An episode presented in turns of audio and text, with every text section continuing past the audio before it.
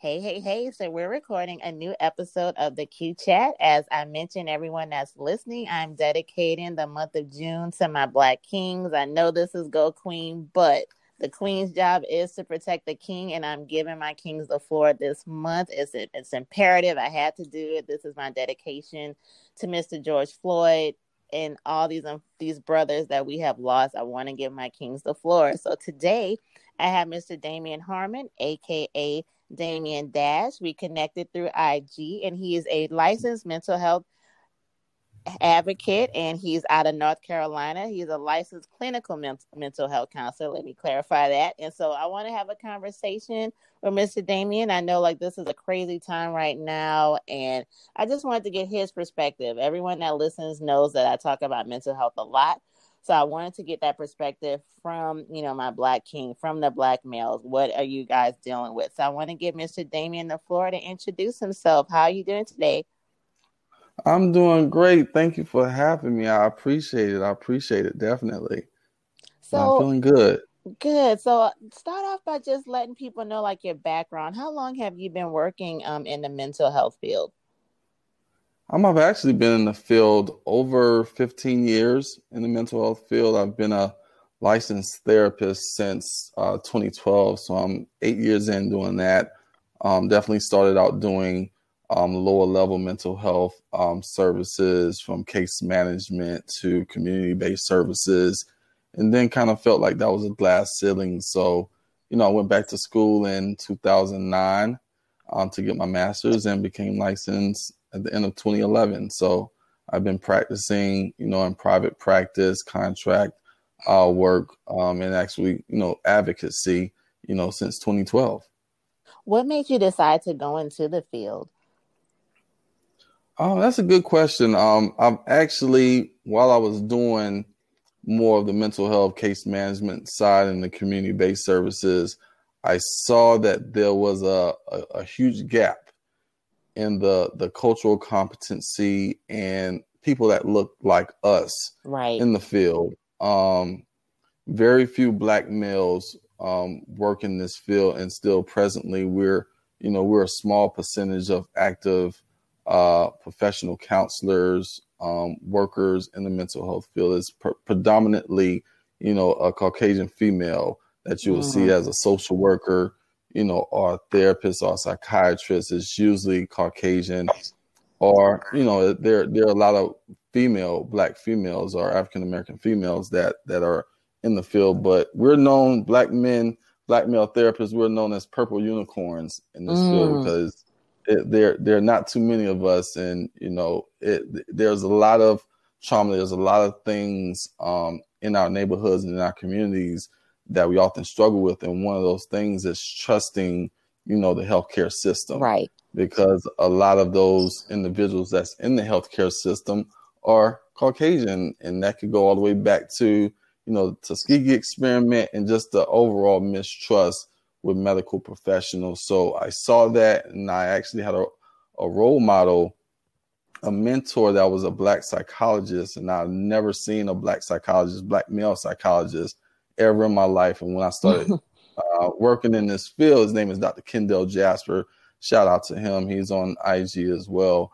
Um, but but he brought he brought a different swag um, and confidence to the profession, and he he made me comfortable with just being myself, but also having the expertise and the educational backing um, to be a, an effective therapist. So he kind of persuaded me um, to get my license and become a therapist and reach for higher heights in that manner, and just to understand the underlying issues that lead to some of the behavioral um, issues that a lot of young kids and at risk youth um, experience, as well as our adults.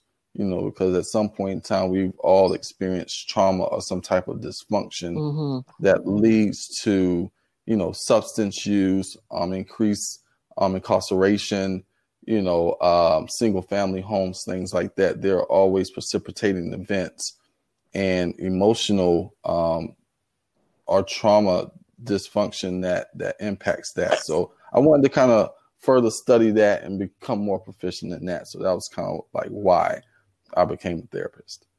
I'm glad you just hit something that I mentioned a lot in my previous shows. So I've had William Poole actually, you know, the first male guest I had this month, and he we did two parts actually. He talked very in depth about his addiction matters. Um, and he mm-hmm. had some trauma, some very serious trauma as a child. And when he mentioned it, I told him I realized that there's a common thread. You know, like I've had women on the show, I've even talked about, you know, past issues I've had with abuse, that there's a common thread with people like you mentioned that have unfortunately experienced some level of trauma as a child and the ways mm-hmm. in which we all cope with that as an adult can go in so many different directions so mm-hmm. i'm happy you said that and that's also i feel like a common thread in the african american community you know like some of us may numb that through drugs some of some of us may numb that through just a pattern of repeating some toxic behaviors as we become adults you know and i feel like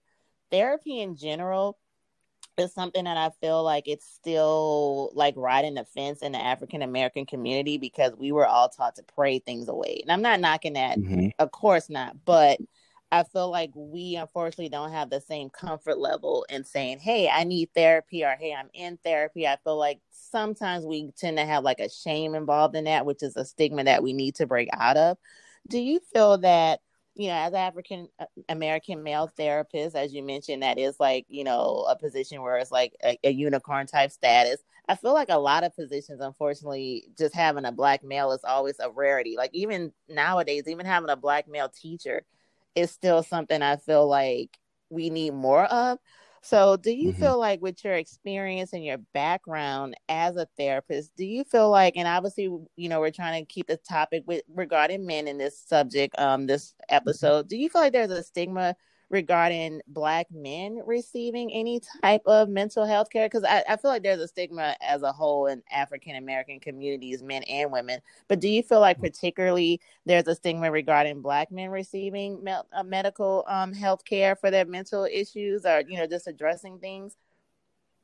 Yeah um i think it's kind of twofold. Um fortunately um over the past few years i've seen an increase um, I, I, definitely have more adult men um, that come in for therapy, you know, to address issues, whether that stems from relationships to, um, you know, just childhood trauma, or even if they were court mandated, they still came, they still showed up. So I, have definitely seen an increase, which is a positive. Um, mm-hmm. On the flip side, to answer your question, um, I still feel that there's a stigma um, associated with it due to the fact that a lot of men um, and more African American men per se, you know, we we struggle in regards to our ego, um, mm. and asking someone for help is somewhat a blow to your egos, you know, because when we grow up, you know, as children, especially boys, we're taught pretty much we we're not supposed to show fear or have fear for anything or show sadness. And that's two of the basic four emotions that we have. We have happy, mad, sad, and fear. Those are our four basic emotions. And we're and when you're taught to cut off two of those basic emotions, it causes a a miscommunication, you know, with your brain and, and what you're feeling. Um, and that automatically puts a wall up um, because that that little the level of vulnerability that you have to have and transparency that you have to have in therapy in order to for it to be effective. Um, a lot of us are not taught that growing up. You know, we're we're taught to man up. You know, mm-hmm. wipe the mm-hmm. tears, don't cry. You know, don't fear anything but God. Right. You know, and it's totally the opposite. Like we we do have fears we, we we do get sad, you know, and more often than not, when we do have one of those two things, um, it's usually shown in anger. That's mm. the only one besides happiness that is available to us, and that's what society allows us to show.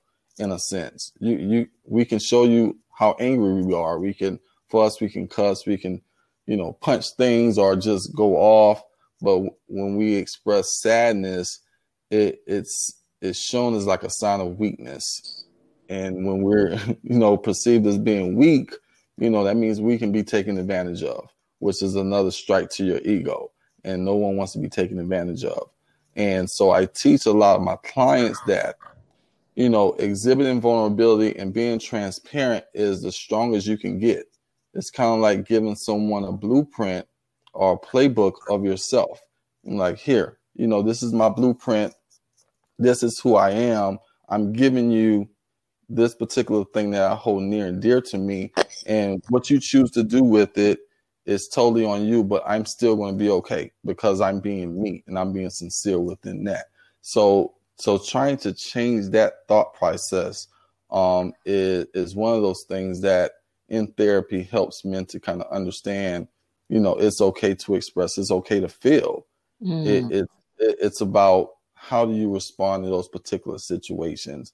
And a lot, a lot of men often struggle, especially in relationships, when they get with this with their partner and their partner is saying, Well, he never talks to me. I don't know how he's feeling. All I know is anger or when he's happy, you know, and we often, you know, consider like our depression moments or when we're fearful of something, we'll, we'll say that we're stressed out.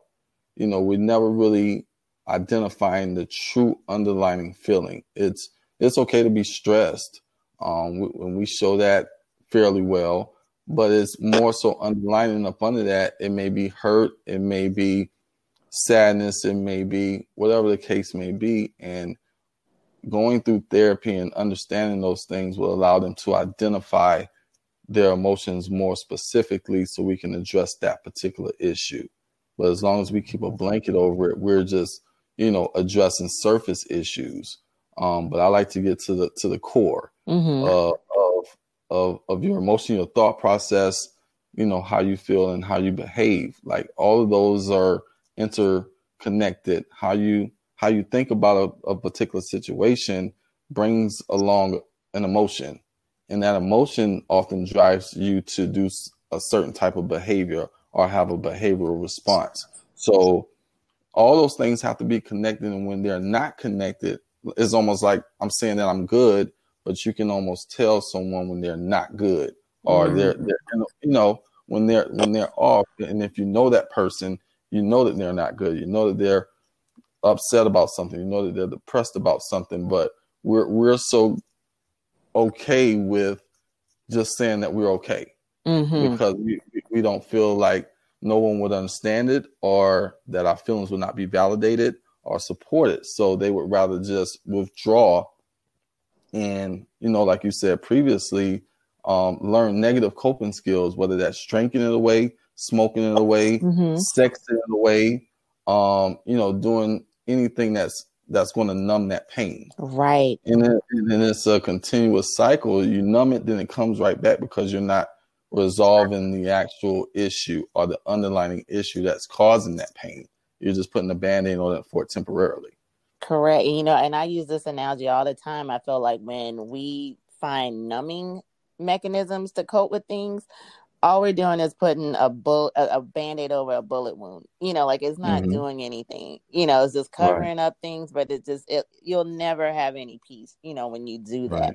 And unfortunately, right. I feel like that's the whole stigma just African Americans in general with therapy. But I know, like what you mentioned, I definitely can see that completely, specifically with black men, unfortunately, because it feels like you guys get black women we already have pressure but a black man has like the, a different level of pressure that we you know wouldn't even want quite frankly you know you mm-hmm. got to deal with society on top of everything that we have to deal with as african americans alone you know which is insane uh, you know it's just too much pressure in general so obviously you know, we all know what's happening in in the state of the world right now. You know, it's just as African Americans, of course, we already know what is taking place in the world. You know, we're born into a world where we know, unfortunately, what we have to face as African Americans, you know, racism, discrimination, how it's manifested basically in different ways. But obviously, with everything that's happened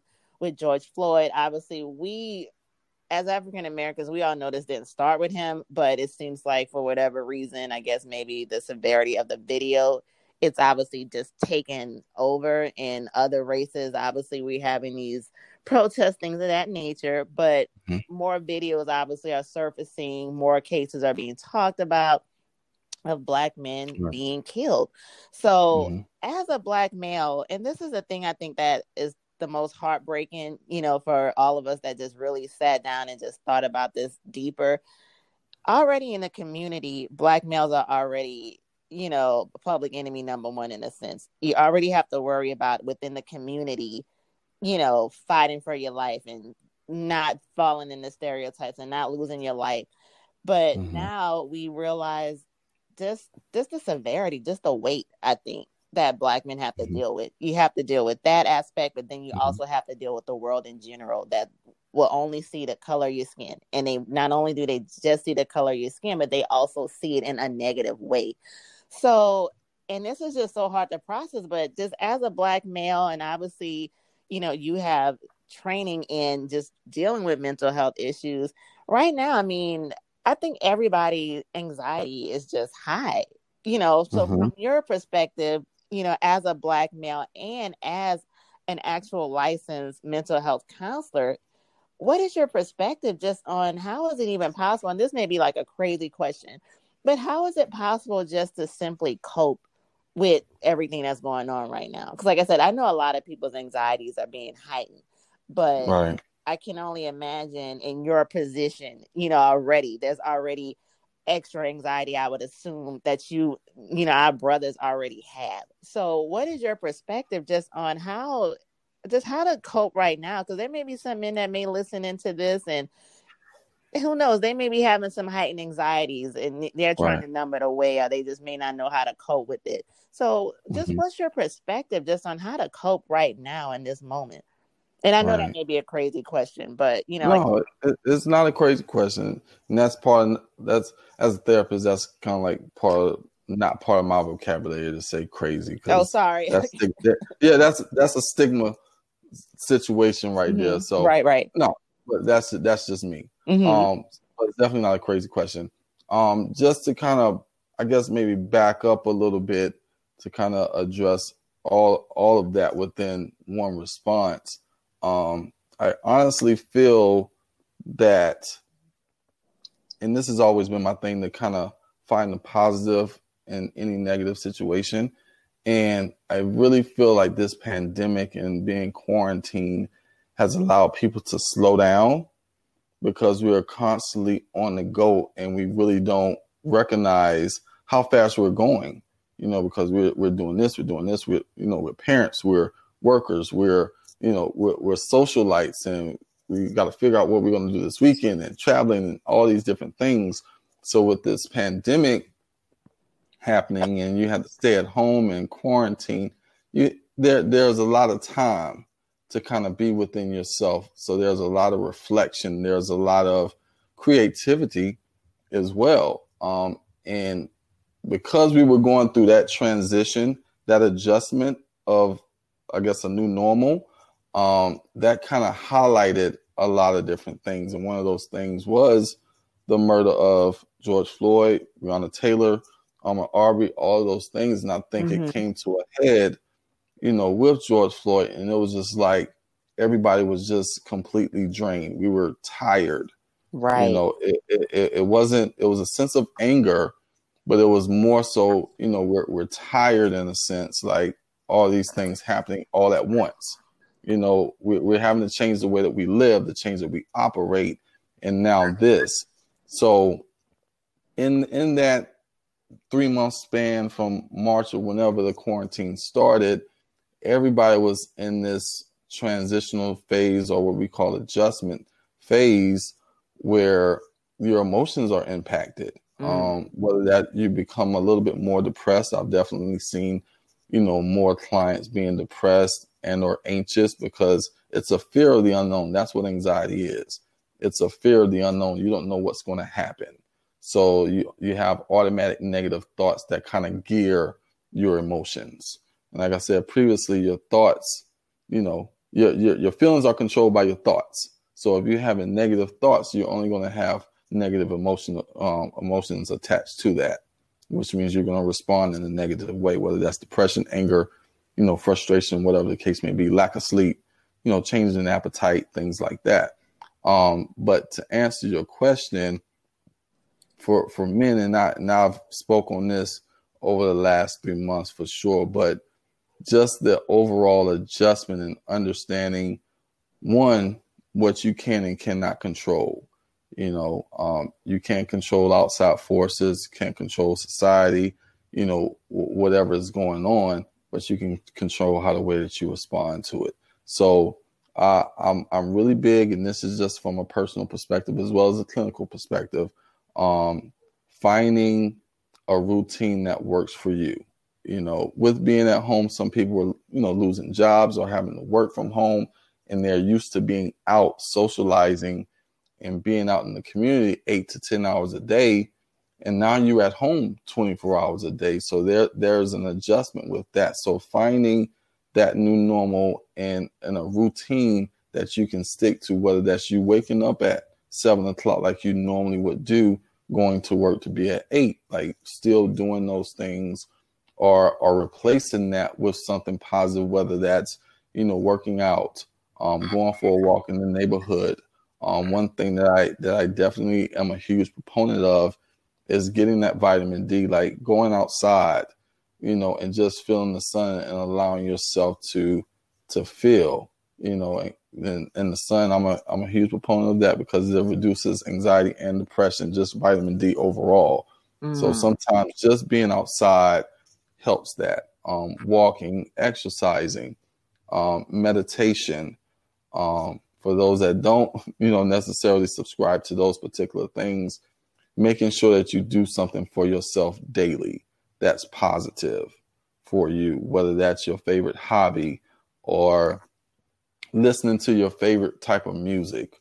Um, things simple as that, or getting you some ice cream and just enjoying that that moment and trying to be in the present um, and not focusing on what has been or what could possibly be, but being more in the present. Um, that's also a, a, really good coping strategy. Um, another thing that I do recommend is that we take this time to actually spend time with our families, you know, because we've been moving and shaking so long and we got used to that routine and now everything's kind of slowed down. You know, take the time to actually check in with your family members, um, make phone calls. We I, I, see a lot of Zoom things. I, I I'm loving the TikTok videos with the families, you know, dancing and doing those things and spending that quality family time together because we've lost track of that. And that's one of those positive things that I got out of a negative situation is my ability to reconnect with family members that I may have lost touch with. Um, because you know, with the pandemic, people were dying and still are dying left and right, and you can't grieve properly because you can't say your final goodbyes, you can't do funerals, and you can't go visit them at the hospital and things like that. So, um, being in the present and taking time to check in with your children and reestablishing those healthy relationships um, helps you from a mental health perspective. So it, it, it's a lot of things. Definitely, I'm I'm always a proponent of going to therapy. Mm-hmm. You know, just just to deal with the adjustment. And for the longest time, a lot of people thought that if you went to therapy, that you were crazy or something was wrong with you. Right. And for me, I, I, look at therapy as personal growth. Mm-hmm. You know, we're the only constant thing in life is change, and we're constantly changing. So as we progress through life, there are certain situations and th- certain things that we deal with that we've never encountered before, and we may need a unbiased and non-judgmental perspective to kind of give us clarity on this one perspective or multiple perspectives. Because there are many ways to look at one situation and sometimes based on our experiences and what we've um, dealt with in the past we automatically bring those to the forefront. Well i experienced it this way previously. It's going to happen like this again. Instead of looking at that situation as one isolated situation so I'm always a huge proponent of going to therapy just from a progressive standpoint and you know becoming a better person overall. Um, so that's that's always my go-to. But if you can't get to a therapist or you're not ready for therapy, because a lot of people are not ready to be as vulnerable, um, and transparent in their emotions. And so until you get to that particular point, you know, do the things that you can control. You know, um, working out is is big for men. You know, if you can't get to a gym, do your push-ups, do your sit-ups, you know, things like that on a regular basis. Um, eating healthy, you know, this whole pandemic, you know, I, have seen people, you know, gain a few pounds and, you, mm-hmm. know, because you're at home all day, you're eating snacks and, you know, and, and the red Kool-Aids, which, which I'm not knocking because I do, you know, suck on it every now and then, you know, um, but, but those things are really important to your mental health. You know, it's mind, body, and soul. So being able to reconnect with yourself from a soul standpoint, from a holistic standpoint, but also, you know, watching what you eat, you know, what watching what you digest, both from a physical standpoint and from a mental standpoint, because things like social media, you know, if you're scrolling all day, every day, and you're looking at videos of George Floyd and all these different things that that can impact you negatively, you know, that's what you're digesting, and that's what you're going to feel that transference of that energy um, from those videos, the sadness, the the hurt, the anger, all those things can impact you overall from from a long term perspective. So, um, just you know, I, I, know I said a lot, you know, but no, but but definitely, you know, watching what you eat, making sure we're you know eating healthier because especially black men, like we're we're we're the highest up there. We have the the shortest life expectancy. So right. we, we need to change the way that we eat, change the way that we live. And because all those things are connected, we're eating right and we're living right and we're having a healthy life. You know, I'm not saying being a total vegan or whatever the case may be, but mm-hmm. um, just changing the way that we eat and being more conscious of the things that we take in from a from a food standpoint, from a mental standpoint, and even in relationships and things like that, removing toxic situations out of your life will improve your mental health. So I guess that I, I hope that answered your question. Oh, definitely. And you brought up a lot of good points. I mean, a ton of them. But do you think, I know, like me personally, for example, I can't watch the video. Like, I just, mm-hmm. I don't, I'm angry, but I, I just won't watch like I didn't watch the full thing. Like I cannot watch someone's death regardless, you know, right. and I feel like I'll still have the same I still have the same level of pain regarding it. Mm-hmm. But I just I just I just have a strange feeling about viewing that because I don't feel like it's right to view. I'm not knocking anyone that watch it. I'm just saying for me personally, I can't. Right. But I know I have been kind of numb to the whole situation. Like at first, like when they started, you know, doing all the protests and things of that nature. I mean, because I've I mean, like I said, this is racism is something that we know 365 days a year. Right. Um, but recently, some of my friends started, and social media, like I said, is the devil. Sometimes it's like I had to like really purge myself from Facebook when the pandemic right. got crazy because I was getting right. so annoyed with certain people's posts, and I feel like once the protest started, I remember inboxing one of my friends. I said, It's starting again. I said, Now we got the people that's just flooding social media with things that are not, that doing more hurt than helping.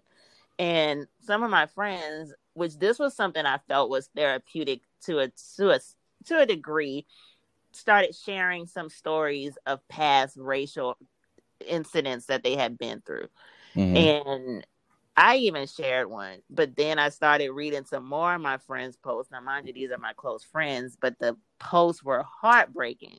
Right. and I felt like, okay, my PTSD is starting to get triggered because like yeah. I'm reading it and I'm like, whoa. Like I, yesterday, I literally had to have a moment because I'm like, okay, this has triggered my PTSD and anxiety because I'm reading these stories and I'm like, whoa, wait a minute. I can't really deal with this too much today.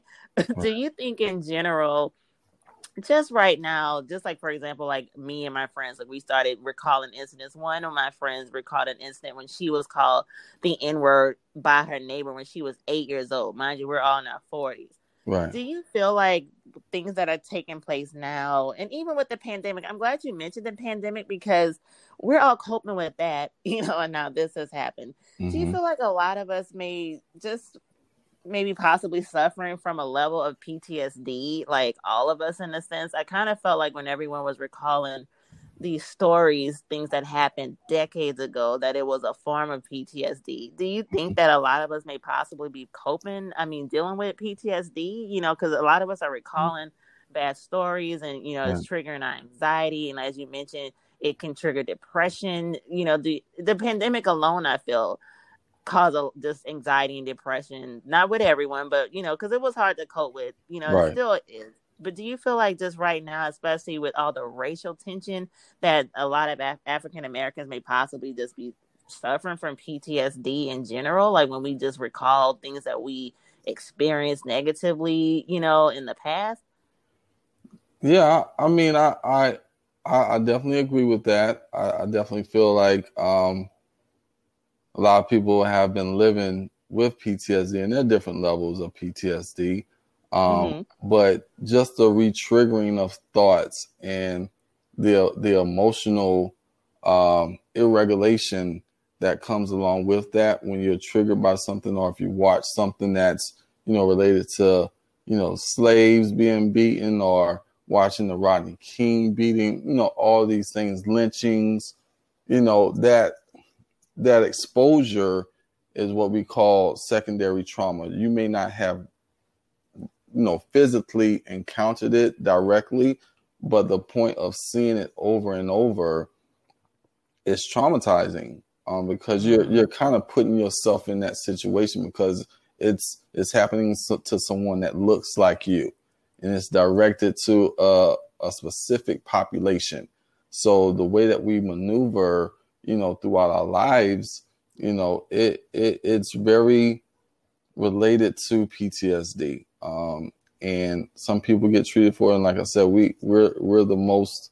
Our culture is based around you know a lot of substance use and a lot of abuse overall, just from generational um, trauma that's been passed down, you know, from generation to generation, and we we pick up certain things, you know, as far as us being abused, us being beaten, you know, by our parents because their parents beat them, and so on and so forth. And if you mm-hmm. trace it all the way back, you know, that that comes from, you know, the slave time in slavery. Yes, I say that all the time. That's exactly where it stems from. So so just just that alone and just understanding where we come from in our um I guess our migration here, if you want to call it, um, all those things are traumatic for us. And when it's not discussed and it's not openly expressed and we you know, we kind of consume those emotions and we keep it on the inside, it, it it's going to come out. That's the thing with negative emotions. It's not built for us to keep it inside, and that's why we have these responses that we have. Not everyone is going to have, you know, panic. No, not everyone's going to have a panic attack or anxiety attack. It may be more so of lashing out, becoming defiant, um, being combative, like going against authority, you know, all of those different things are a representation or some of the subsets within PTSD. So I, I definitely totally agree that a lot of us do have PTSD and just being able to talk about it now and being able to have it on the forefront as mental health is continuing to progress, you know, for whatever reason, whether that's because celebrities are behind and they're more open about it, and because we live in a society where we kind of follow trends. You know, I'm glad right. that it's a, a trendy thing right now. Um, actually, uh, Dr. Kendall Jasper, he was on my show, and he said mental health right now is sexy. You know, sexy in a sense that it's you know it's being consumed and people are starting to understand and people are starting to relate to it because you know you have celebrities talking about it and it's on television and it's be- trying to become normalized in a sense which is a great thing. And at the same time because it is being normalized people say well well i, I have something but you know I'm, I'm still not going to necessarily get the treatment for it i'm just going to recognize that I do have something or something that's off a little bit, but I'm not going to get the treatment that that's needed because of because of that stigma. The stigma is still there, although the resources are available. Um, I, I, wish that they were more readily available, especially in lower socioeconomic, you know, uh, populations. Um, we, black culture, African American type of communities, we're, we're the ones that kind of need it the most, and we're the less um, resourceful in those particular areas. And a lot of people feel like, you know, there are a lot of barriers in regards to accessing treatment, whether that's from the financial aspect of it or the distance or things like that. There are a lot of different barriers outside of just stigma. That's a contributing factor, but there are other factors that kind of impact, you know, us from getting the necessary treatment that we um, that we need. You know, so um, one of the things that I've decided to do, especially with my platform, is to raise awareness. You know, by reducing the stigma and you know saying that mental everybody has mental health issues, and you know it's whether it's mild or severe. We we all get depressed at some point in time. We all get anxious, but again, it's how we you know deal with it and you know making the couch um, i wanted to kind of help continue to normalize it a little bit but also make it a cool and relaxing environment. You know I, I call myself like one of my monikers is not your average therapist because i don't look like your prototypical therapist. I'm not going to wear mm-hmm. a button up and slacks and all those things and have on glasses and have my, my legs crossed and taking notes. You know um, I, I have two full tattoo sleeves and you know I, I look like a guy from around the way that's on the block but mm-hmm. and, and a lot of my clients are able to identify with that which means they're more comfortable and when you're more right. comfortable you're you're a little bit more accessible emotionally and and able to kind of express yourself um, without the fear of judgment or the fear that I won't understand you know because I, I've definitely been there you know, grew up in, you know, a rough neighborhood and, you know, mm-hmm. seen seen things as well. So all those things contribute to that. You know, and, and I my my hope and wish is for for us to kind of say, okay, like I'm okay. But but it's mm. okay not to be okay. You know, when when you're not okay, be able to express that and and be okay with that and be able to stand firm in that.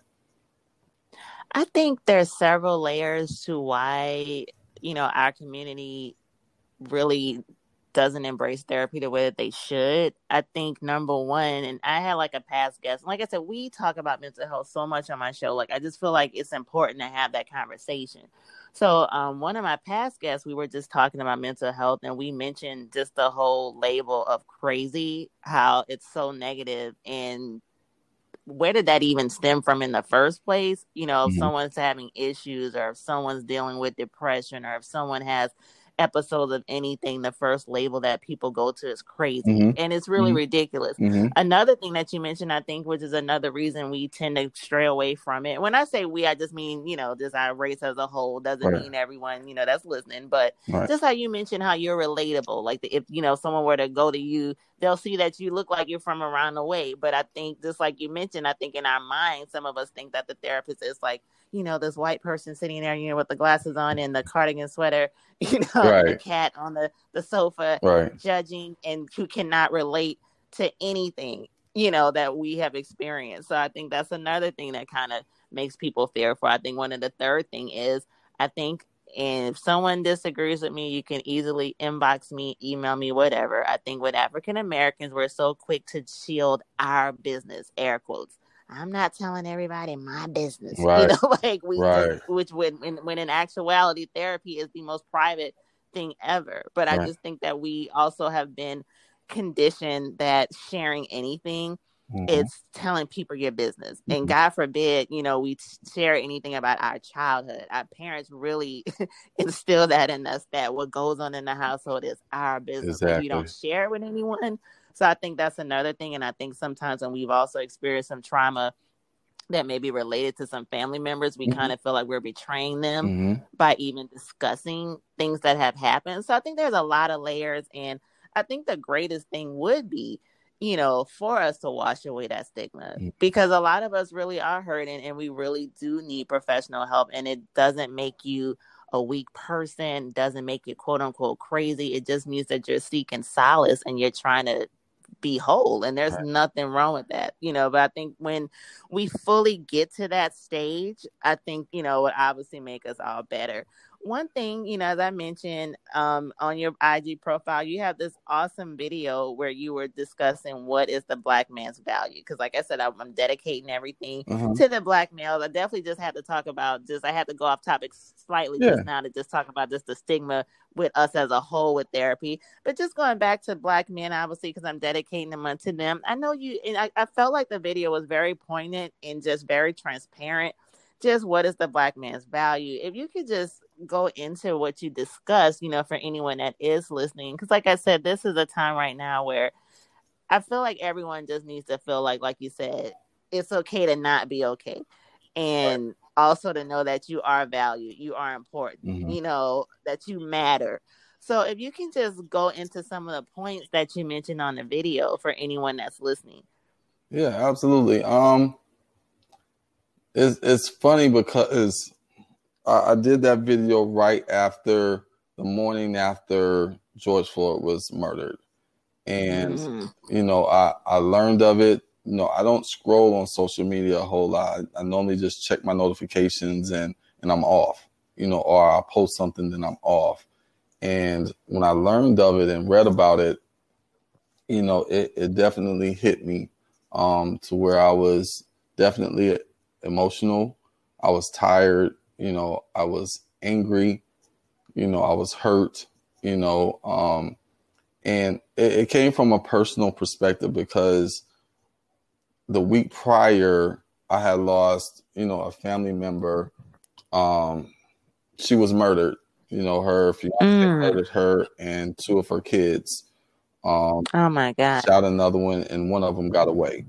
Um, so I was mm. still struggling with that that grief, and then when this happened, mm. it kind of definitely took me over the edge. And I'm not one to do videos in a sense. I mean, I have a platform, but just personal videos. I don't do much of that on social media. So for me, it was definitely a transparent moment and a vulnerable moment. And then that that vulnerability and just being transparent, you know, I, I discussed, you know, and my question was, what is a black man's value, you know, in society? And you know, throughout the years and throughout history, you know, we we built this, you know, black people, we've, you know, built this country the way it is, you know, today. So we're the most valuable, but at, in the same token, we're the most hated. We're the most invaluable. You can take our life and it's nothing. You can put us away in cages and in jail hmm. like it's nothing. And and we hold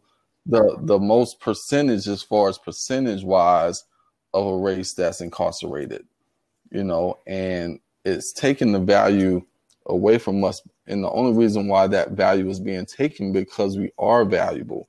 We are kings. We are we more than matter. We're we're, we're essential. We've always been essential mm. workers. You know it's not just a quarantine thing. We're we're essential to the development and the the success of our society, whether that's from an academic perspective, from a, a blue collar worker to you know athletics. We, we we not only provide entertainment, we're you know the the foundation in which this you know country has been built has been built on our backs and you know our black queens as well. Um, so my my reflection was just to the masses. It, it wasn't just for black people, but you know, it, it was for everyone to kind of understand what their their value is and take ownership of that value and not to allow another person's perspective to determine your value. You determine how valuable you are. And, you know, it, it was just one of those things where it, it wasn't scripted. It, it came straight, mm-hmm. from, straight from the heart. And, and I didn't look at it I haven't looked at it since.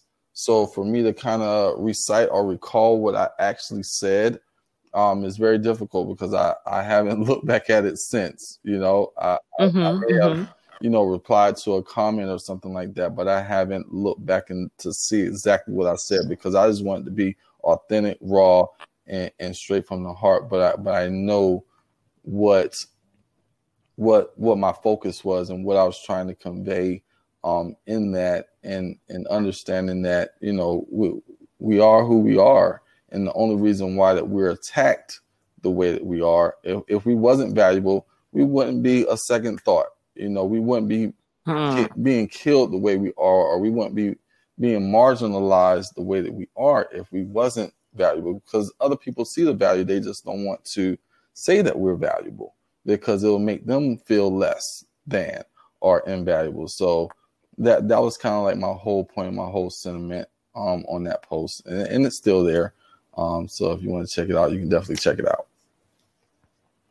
So I want to, before we wrap everything up, mm-hmm. and like I said, this has just been an excellent conversation. I pray that you know males in particular that tune in will listen to this and they'll pick up some nuggets. Like you said, several things that I just feel were so valuable and things that people really need to hear. So, you know, my hope is that some men that do tune in and listen, like they listen and they pick up, you know, hey, if they're experiencing some things, and I feel like we all walk around with trauma, unfortunately, mm-hmm. but if they're using numbing mechanism because a lot of us do it you know they're using it as a coping mechanism numbing things whether it's alcohol or drugs or anger or sex or whatever it may mm-hmm. be i hope that they do listen to this and realize hey maybe i should speak to a professional and on top of that there is nothing wrong to speak to a professional because i think that is just the main thing you know just having that that shame, I guess, or just mm-hmm. feeling like, oh, I need help, or just thinking it's a sign of weakness. It's definitely not. It's actually a sign of strength mm-hmm. when anyone acknowledges something that they, you know, need some help or assistance right. with and they want to fix it. You know, that's always a good thing. So like I said, I definitely just wanted to just have some clear conversations with my brothers this month you know, because we definitely appreciate you guys. And we just, I just wanted to definitely, and on behalf of myself and all my listeners, just let Black men know that you are essential. You are valuable. You are our kings, and we definitely need our kings, you know. So I just wanted to give you guys that floor. Before we wrap it up, though, um, I would like you to just for anyone that's listening, you know, what did you want? What would you like to say to any male that's going to be listening? You know, just to give them some positive words, right. just to speak some life into any males that's listening, because obviously this is a very fragile time. But what would you like to close out this episode with for any male that's listening, just to speak some positivity into them?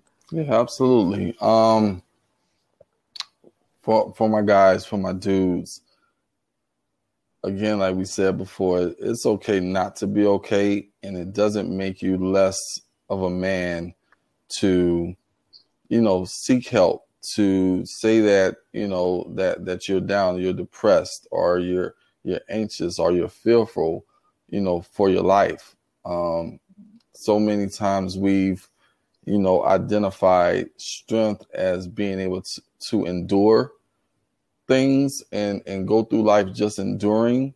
And when you do that you know you're not living to the best of your ability and your potential because you're just enduring. You're just getting through.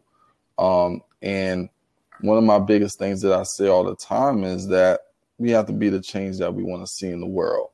And so for for all the guys you know growing up you know, we we definitely had OGs growing up. Well, you know, in, in my neighborhood, in my neck of the woods, and in my age range, I had people that actually told me, you know, if they saw something in me and they saw something in me that I don't need to be on the block, I don't need to be doing this. I need to focus on, you know, academics or you know, I was really good at football, so they they they protected me in a sense to to not get involved in gangs or not to get involved in the drug game.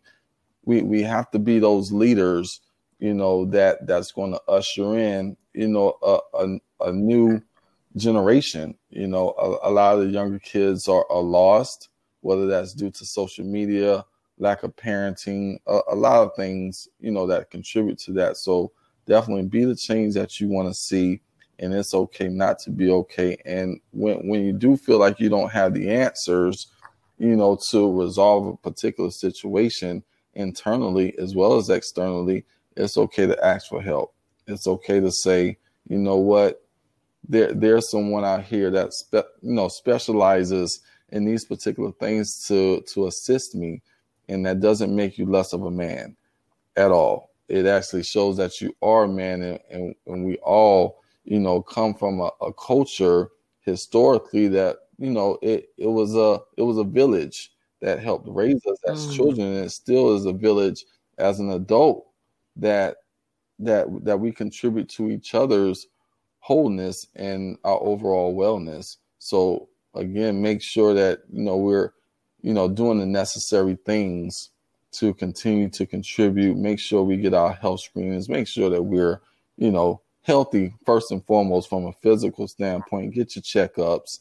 You know, if you're over 40 like I am, you know, get your necessary checkups, get those prostates and all those things checked, you know, so so we can live, you know, more healthy lives and more prosperous lives and more fulfilling lives. Um, so you know, I'm all about mind, body, and soul. So make sure you you tap into each one of those dimensions on a regular basis to make sure that you're balanced. I'm a Libra, so I'm I'm big on I'm big on being balanced, and when I'm out of whack, I know that I'm out of whack. So self mm. awareness is is really important. And in order to know yourself, you got to be able to rid yourself of those things that's covering that, that's impacting that, the toxicity, you know, the trauma, the dysfunction. Being able to remove yourself from that to see who you are and understand who you are, not the dysfunction, not the trauma, not you know what what your family says you are, what your friends say you are, what society says you are. Understand who you are and be able to push towards that, and that should be a daily that should be a daily goal, you know, to to get to more to who you are, and you know, Mm. just just being healthy and just being happy and being at peace. You know, we're not at peace, and I think this pandemic and what we're dealing with right now has allowed us to focus on what's important. First is us, you know, then it's you know everyone else. Because if you're pouring from an empty cup, you know you're only going to pour in negativity into someone else. So make sure that your cup is full. Make sure that you're emotionally and physically healthy in order in order to pour into someone else. And that's That is excellent.